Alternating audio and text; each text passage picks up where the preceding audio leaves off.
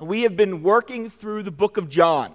46 messages in to the book of John today, and we are in John chapter 12. And as we've been working through the book of John, we've been working through the book in light of the reasons for why it was written, and we're not going to read that again. You know it was written so that we might believe and have life in his name, and we're going to see that again in our text today. The, the writer of John, uh, John's gospel, John, continually brings these themes up over and over and over again as he writes. And, and really, John 12, one of my favorite chapters in all of John. It's a magnificently powerful chapter in this gospel, and particularly where we're going to be studying today. Over the years, many have tried to write and define and describe the ministry of Jesus, its purpose, its scope. There have been many books written, there have been many scholars that have shared their opinions.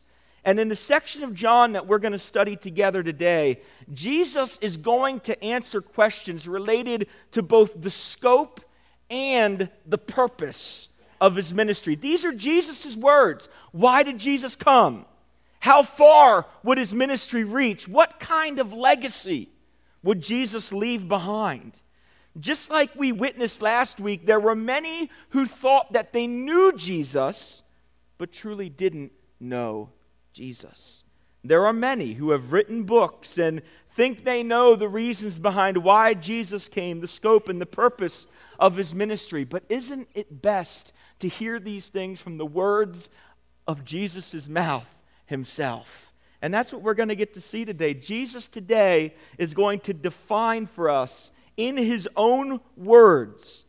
He's going to define and describe the scope and the purpose of his ministry. He is explaining to those who have gathered uh, what his true legacy would be. And these words, church, should serve as an inspiration to all of us who desire to follow Jesus. He's drawing us in here in verses 20 to 36. And he's saying, Now is the time. Know my mission, hear my purpose, and see what I'm about to do. Then follow my lead. John chapter 12, verses 20 to 36. Let's pray. Lord, we open your word this morning with great anticipation as a congregation joining together in this exercise that your spirit is working within, knowing that you are going to use your word to change us, to change us in a powerful way. Lord, we know that that is the power that the words of the Bible have.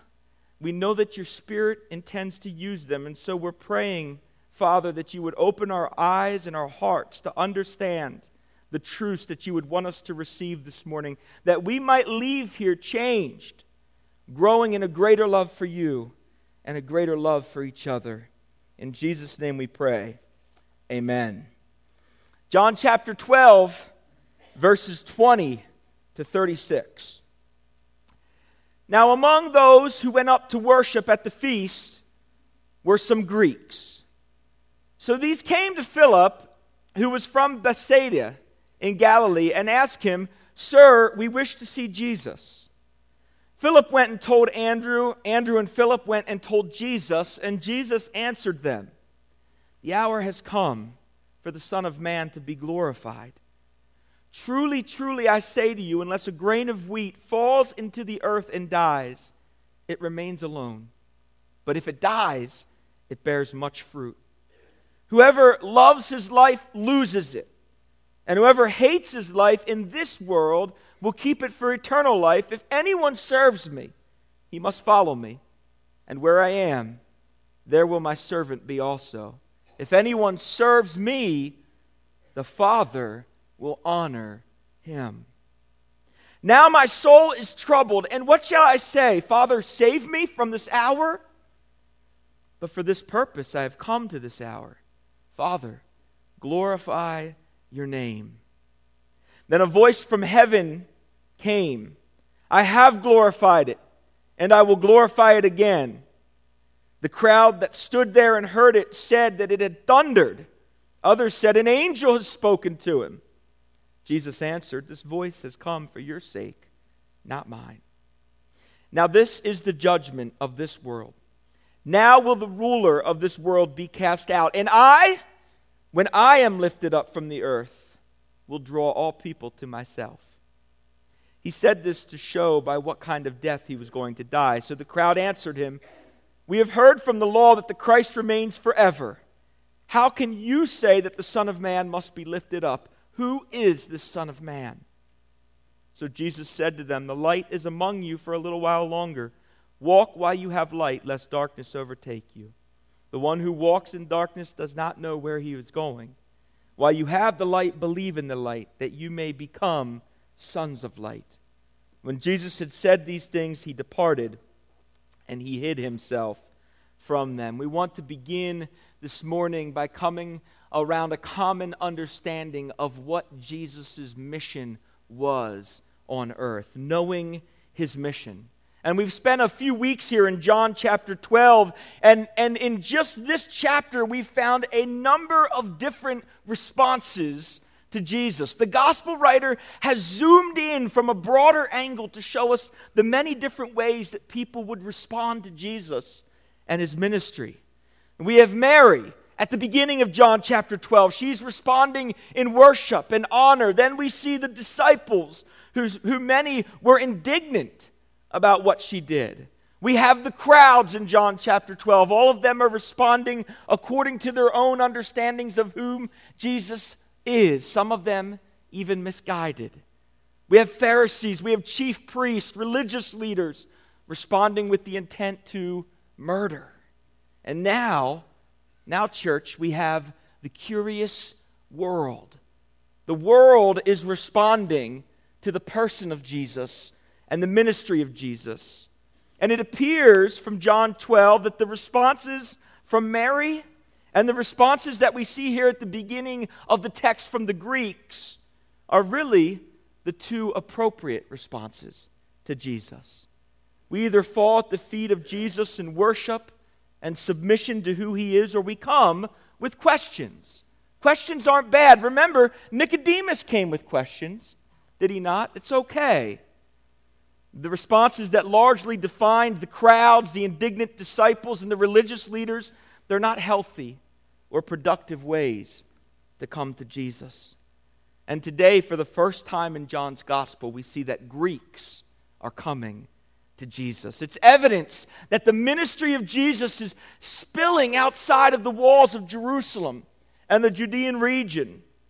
And as Greeks, whether they were proselytized and converted or not, these men would not have been allowed to participate in the Passover.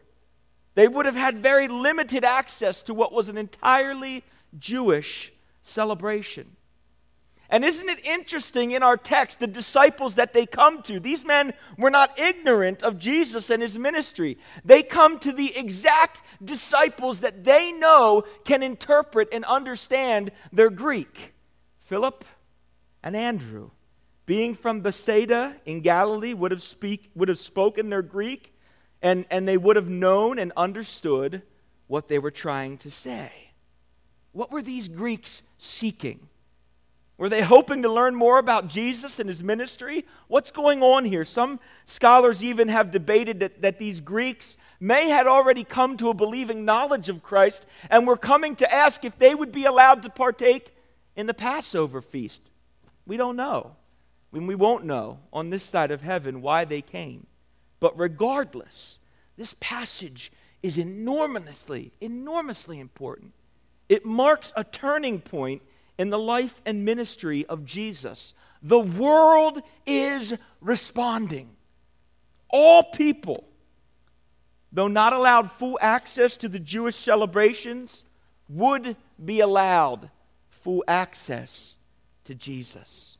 Friends, Jesus is not just a Savior for the Jews, He's a Savior for us as well. His miracles were evidence of this even when He came and He cared for the Roman centurions servant. His miracles and his ministry were visible to all who were present to witness them, not just the Jews. And the question that we see in verse 21, when I read it, it echoed in my mind the question of Moses in the wilderness. Look at what they say. They ask Philip, Sir, we wish to see Jesus. We wish to see Jesus. And Andrew and Philip, they respond by going to tell Jesus that the Greeks are seeking him. And when Jesus is confronted with this reality that the world is responding, he answers with a curious statement in verse 23. And we said this is a turning point because now this is the first time in Jesus' ministry that we see him say, What? The hour has come. Do you remember all of the other times when people came or when something happened and people had questions? My hour has not come. My hour has not come. For the first time, the hour had come. And as I read this phrase early in the week, the question came to my mind. And again, this is just thinking of the great enormity of our God. Are these the very men, these Greeks, that in the fullness of time, God had prepared for Jesus and explained to him would come when his hour was nigh. I don't know. I'm not sure, but Jesus' response here is evidence to us that a part of Jesus' mission is concluding, is it not? The great descent of Jesus to come to earth as a man and walk alongside, shoulder to shoulder with men, is coming to an end. Jesus will be glorified, but perhaps not glorified in the way that anyone could ever have imagined. So he gives them a clue. He gives them an illustration of what his imminent glorification is going to look like. Take a look at verse 24. And know this before we read it. Whenever Jesus says the word truly, truly, you know how when someone says something to you really important and you lean forward in your chair because you really want to hear and understand? When you see Jesus use the words truly, truly, think about that. It's time to lean forward, time to lean in and really listen and grab hold of these words that Jesus is saying. Really important here, friends. Look at verse 24.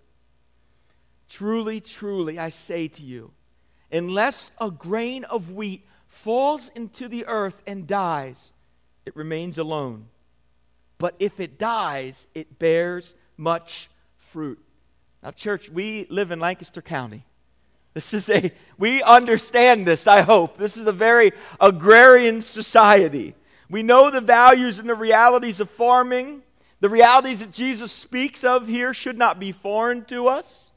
And it's interesting that they were not foreign to the Apostle Paul either. Jesus' mission, church, is to die in order that through his death, abundant life might be produced. And I think it's amazing that Jesus is living the exact reality that he's calling his followers towards, laying down his life for the sake of others. Church, he calls us to do the same thing. John chapter 15 Greater love has no one than this, that someone lay down his life die for his friends. Paul said in 1 Corinthians 15 31, I die every day. He then continued by saying this in verse 36 You foolish person, what you sow does not come to life unless it dies. Dies. Church, the evidence that we truly believe what Jesus is saying in the next verse, verse 25, is whether or not we're willing to die so that he might produce fruit through our lives. Look at verse 25. Whoever loves his life loses it. Whoever hates his life in this world will keep it for eternal life. The pattern of hating our lives, church, looks like laying down our lives for one another. This means that sometimes we experience discomfort. This means that sometimes the Lord leads us into uncomfortable, unclean, messy, difficult places where children are waking up every two hours at night saying they have to go to the bathroom only because they're terrified. Difficult places, difficult behaviors, difficult people, difficult jobs. Giving away our lives isn't easy, it doesn't feel good. When we lay down our lives for one another, we lose our lives here on this earth. It means that, church, we're going to face criticism. We're going to face rejection, opposition, brokenness, fear. We're going to face anxiety. These are the same things that Jesus faced as he laid down his life for us. I have to tell you that this passage has come to light and life in our home in this season. And I will not speak to myself. I'll speak to my wife who's not here and you haven't seen for a few weeks and maybe won't see for another number of weeks because of the difficulties of what this is. But I'm inspired by the way that she is living this passage. I'm not going to get emotional. You talk about laying down your lives for other people, people that you hardly even know people that the Lord's just brought into your life. And you see the reality of this gospel truth coming to light. It's a beautiful thing, church. It's a beautiful thing. And it's not on our own strength. And please hear that. Please hear that. This is something that the Spirit produces in our lives, and then we're compelled by His work to live that way, to live this way.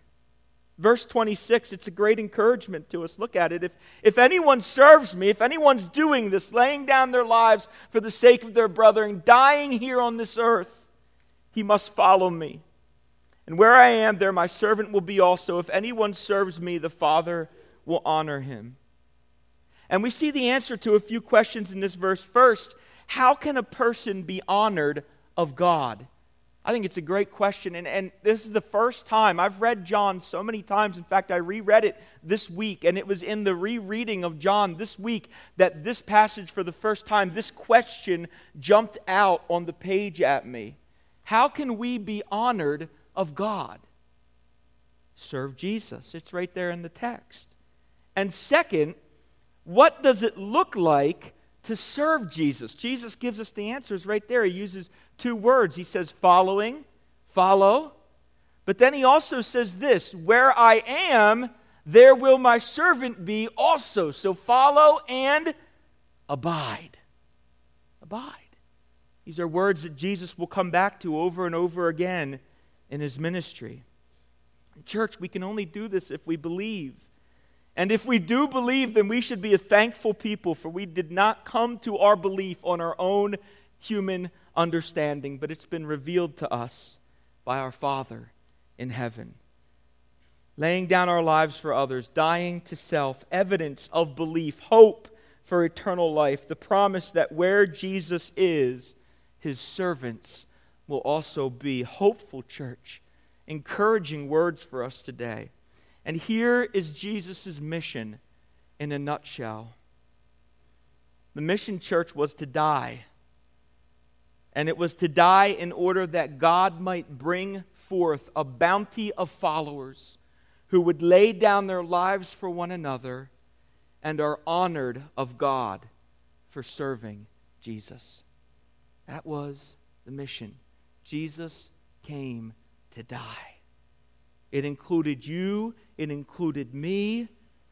And now we might ask, what was the purpose of the mission? The why? Why did Jesus do this? Why did he come to die? And the answer to that question is important, is as important as the mission itself. And Jesus gives us the answer in verses 27 to 29. It's, it's beautiful. He defines his purpose for us, everything with purpose. We've said that from the beginning of John. There's nothing Jesus does that's not without purpose. Why? Why did he come to die? Look at verse 27. Now my soul is troubled. And what shall I say? Father, save me from this hour? But for this purpose I have come to this hour. What is it? Father, glorify your name. I love that when Jesus is confronted with the reality that his hour is now here, his soul is troubled. We were reading Psalm 6 this week in our staff devotions. We're going through the book of Psalm this year, book of Psalms as a staff, Psalms in the Old Testament, and we're doing Hebrews in the New Testament. So this week in our staff devotions on Wednesday, we were in Psalm chapter 6, and verse 3 came up. And boy, doesn't this sound like the words of Jesus? My soul is greatly troubled. But you, O Lord, how long? In church, we must never forget the full humanity of Jesus. It is indeed what truly made him the Son of Man, as he often referred to himself as. Jesus really did suffer. It's not make believe, it's not made up. He was fully God, he was fully man. He really physically suffered. And not only physically, but we see the depths of his suffering, the depths of his struggle here. There's emotional suffering, there's social loss, there's mental strain. Remember Jesus in the garden Lord, let this cup pass as he prayed. And it's in this suffering, the suffering of Jesus, that we find absolute horror and fabulous glory existing side by side. It's one of the great paradoxes of the Christian faith. If man is to experience the glory and honor of the gift of eternal life, it will only come by the horrors of the cross. It's the only way, friends. Jesus had to die, he had to suffer as part of his mission and as part of his purpose to honor the Father. Jesus' purpose is concise, it's clear. We can't miss it, we don't have to add to it. And isn't it beautiful that as soon as he says it, Father, glorify his name. As soon as, Father, glorify your name. As soon as he speaks the purpose of why he came, how is it confirmed? Isn't it beautiful? It's immediately confirmed from the heavens. And so, if Jesus came to die in order that God might bring forth a bounty of followers who lay down their lives for one another and are honored of God for serving Jesus, then the purpose in verse 28 for his death and the fruit that it would produce was so that the Father's name might be glorified. Friends, church, if we sit here believing today, do we understand that we exist for the same purpose? To glorify the name of God. It's why we say that it's our mission loving living, leading for what? For God's glory. For God's glory. A voice from heaven comes, it alarms the crowd, but it reminds us of the reality that God was glorifying his name throughout the ministry of Jesus, not just in his death. God was glorifying his name all over the ministry of Jesus at his baptism, at the transfiguration, all of the miracles, power over death, water into wine, calming the storm. God was receiving glory in all of it. The Father here is affirming the purpose of Jesus' life and soon coming death to the crowd that had gathered. Others would know, men would know, the world would hear that God is pleased and thoroughly glorified, satisfied by the work of His Son. And now that we can see his mission, hear his purpose, he's now going to move to show us what his actions will be. What is Jesus going to do? What is he going to do? Look at verses 30 to 33. Jesus answered, The voice has come for your sake, not mine. It's not for me. I didn't need to hear this affirmation. The affirmation's for you. Now, this is the judgment of this world. Now the ruler of this world will be cast out. And I, when I am lifted up from the earth, will draw all people to myself. He said this to show by what kind of death he was going to die. We have said that this portion of John's gospel marks a turning point in the ministry of Jesus. And indeed, in one way, we see this by the world coming to Jesus, but in another way, we will now exactly see what Jesus is going to accomplish in this hour. He defines it for us. Here's what's going to happen the judgment of this world has come. Jesus had already come into the world. The indictment had already been made. Remember the verdict from John chapter 3, verse 19. This is the judgment. The light has come into the world, and people loved what? Darkness rather than the light. In light of this judgment, friends, there would be a transfer of power. a decisive defeat. This is not a battle. This is not yin versus yang, good versus evil. We hear a lot of that and see a lot of that in our culture today. That's not what this is. This is the sovereign God of the universe claiming what has always rightfully belonged to him. This is what's happening. Satan stood no chance. None. The great ruler over sin and death would soundly and decisively be defeated, cast out. Light and life will be victorious. Jesus is going to trample death, crushing the head of the serpent. If you'd like to do a little extra reading this week, maybe some of you like to do that. I, there's a beautiful chapter in Romans. You want to write this one down Romans chapter 8. Read John chapter 12 and read Romans chapter 8. So beautiful. It's so beautiful to see how the scripture masterfully holds up and supports itself. There's beautiful harmony in the Bible, friends. The kingdom of God is now elevated above the dominion of Satan. Jesus' death and resurrection is the great reversal of fortunes for humanity. Blind will see, deaf will hear, lame will walk. Those who walked in darkness will see a great light. Humanity, mired in sin and death, finds light and life. And, church, this is true for all of us who have called upon the name of the Lord. And Jesus continues in verse 32 And I, when I am lifted up from the earth, will draw all people to myself.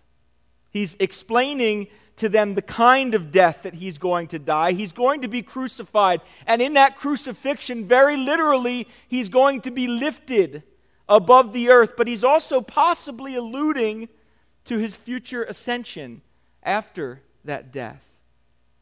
These are words that Jesus had previously spoken to the people in John chapter 3, verse 14. Remember, uh, a long time ago, we preached the sermon, How is Jesus like a snake?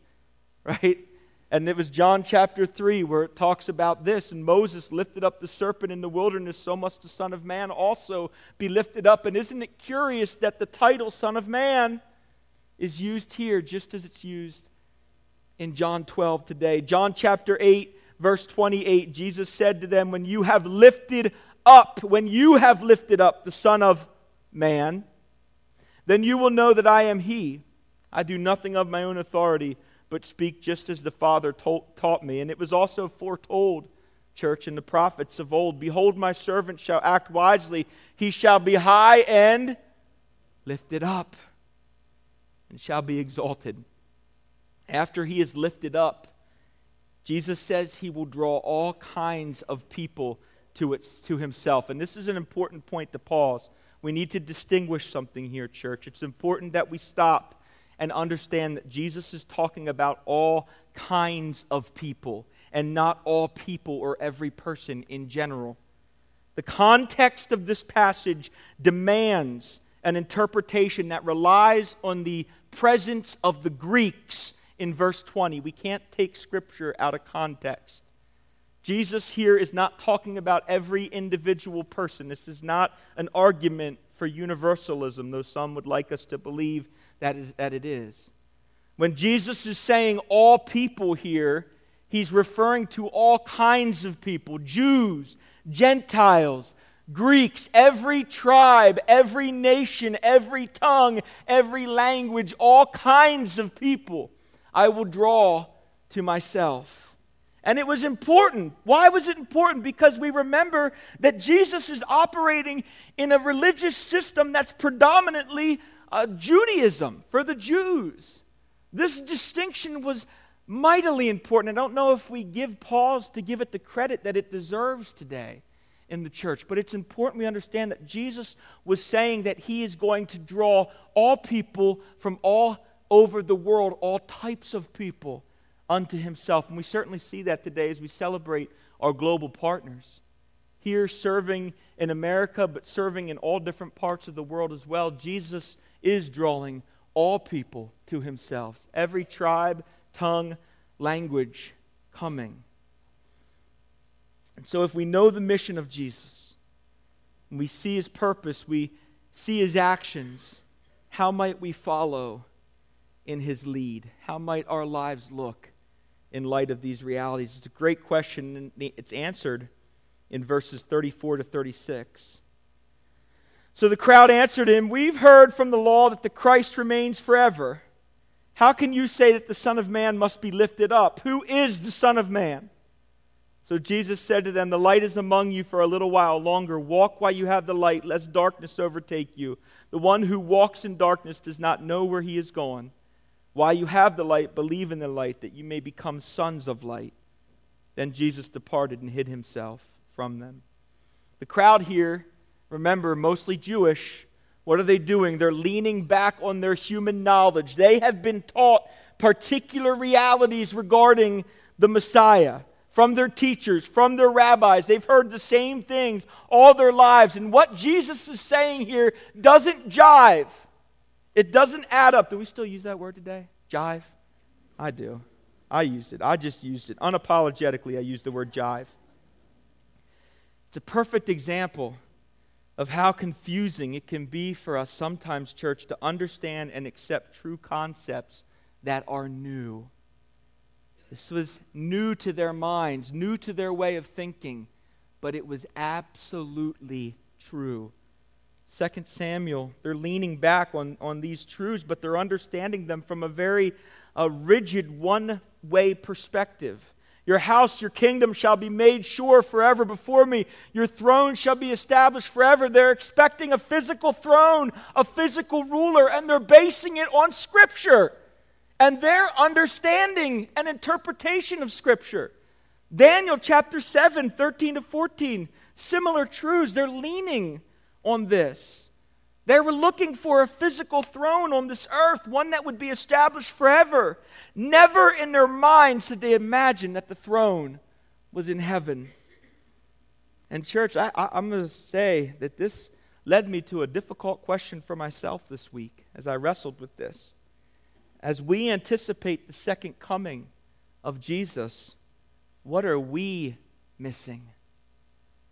Where might we be guilty of some of these same things. I, I don't know. I need to inspect my own heart and my own understanding of Scripture. But I think it's very interesting that the Jews expected one thing, and Jesus came. Everyone thought they knew who Jesus was and what his reign was going to look like.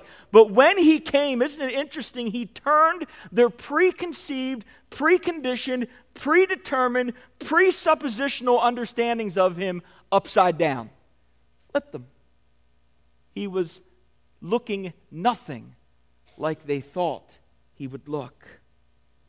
And, and it was a challenge to me this week. I'm careful when it comes to my understanding of eschatology and end times and the second coming of Jesus because I often don't want to find myself guilty of some of the same things as I study and read His Word. They say, if you're going to be lifted up, if you're going to die, you cannot be the Son of Man. Tell us, who is the Son of Man? Their question is begging, what should we do, Jesus? What's our next move? In light of all of this, how are we supposed to respond to you? And once again, as we said last week, Jesus, this is a great opportunity, right? If he wanted to get an army to go and take over the Roman Empire. Now's his chance. You want to know how to respond to me? Rise up and fight. Let's go. Join the cause, people. Let's go do it. Let's go overthrow the Roman Empire together. They'll fall and worship at our feet. He says none of that, does he? Look at verse 35. I love the words of Jesus here. The light is among you for a little while longer. What does he say? Does he say run? Does he say fight? Does he say beat against the wind? Walk. Walk while you have the light, lest darkness overtake you. How might our lives look in light of these realities, church? Walk in the light. I had an opportunity a few weeks ago when Garrett was preaching to share with our students. I got to go up and talk with our 7th through 12th grade students up in the white building. By the way, there's a white building that exists right up there on that side of the property. And believe it or not, there's about 40 to 50 7th through 12th grade students that meet in there on Wednesday and on Sunday, and it's a fabulous group. I'll tell you, it's a great group. And I got up there to meet with them and talk to them, and I shared with them uh, what I believe will be the most difficult thing for them. And, church, I believe it's also the most difficult thing for us and for myself. When we boil it down, we all share the same struggle. Yes, the circumstances of our struggles look different. Yes, the situations are not always the same.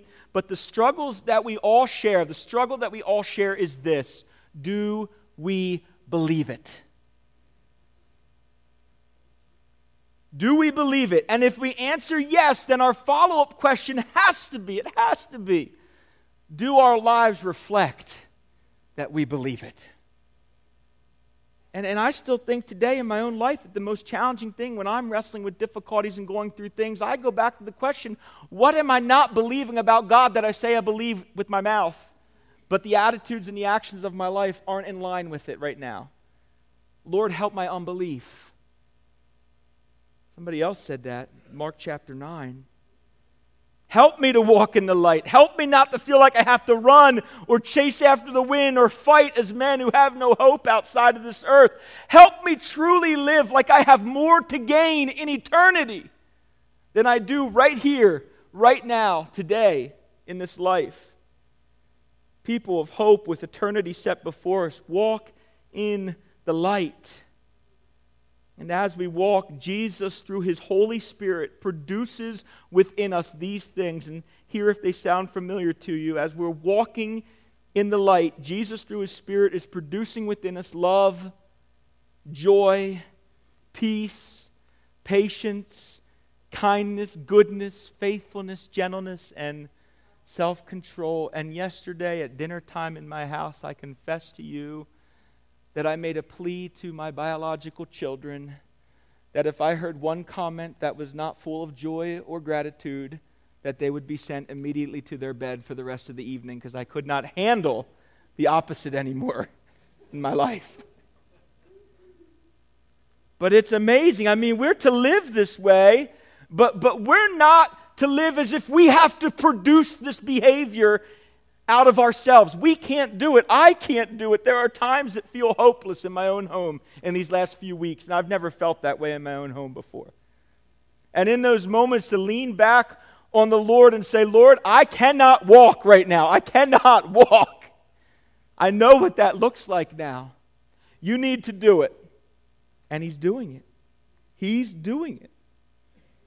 And then look at what He says in verse 36. So we're to walk in the light Verse 36 While you have the light, isn't this beautiful? What are we to do? Believe. These things are written that you might believe. Believe in the light, that you may become sons of light. Church, darkness, its patterns, its outcomes, they surround us. I mean, you watch the news the last few weeks. You want to talk about fear, anxiety, stress? I talk about it in my own home, but my goodness, we all see this. It's the pattern of our world today worry, bitterness, envy, shame. And isn't it true, church, that these are deeper than behaviors? These, uh, these are things that they produce unhealthy behaviors. It's interesting to me, the Pharisees were men who only looked at behaviors and actions and judged based on behaviors and actions. Jesus always looked behind the behaviors. I love that about him. The Pharisees refused to look past the behavior and see what attitude or motivation of the heart was driving the behavior. The reality, church, is that sin surrounds us. It's deeper than what we do. Sin is not what we do, it's who we are apart from Jesus. Apart from Jesus, it's how we're defined. It's why Jesus says, Apart from me, you can do nothing. Because our lives are defined by sin apart from Him, defined by darkness. What we do is a pattern and an outcome of who we are at our very core without Jesus. Remember when I talked about Romans 8? It's so beautiful.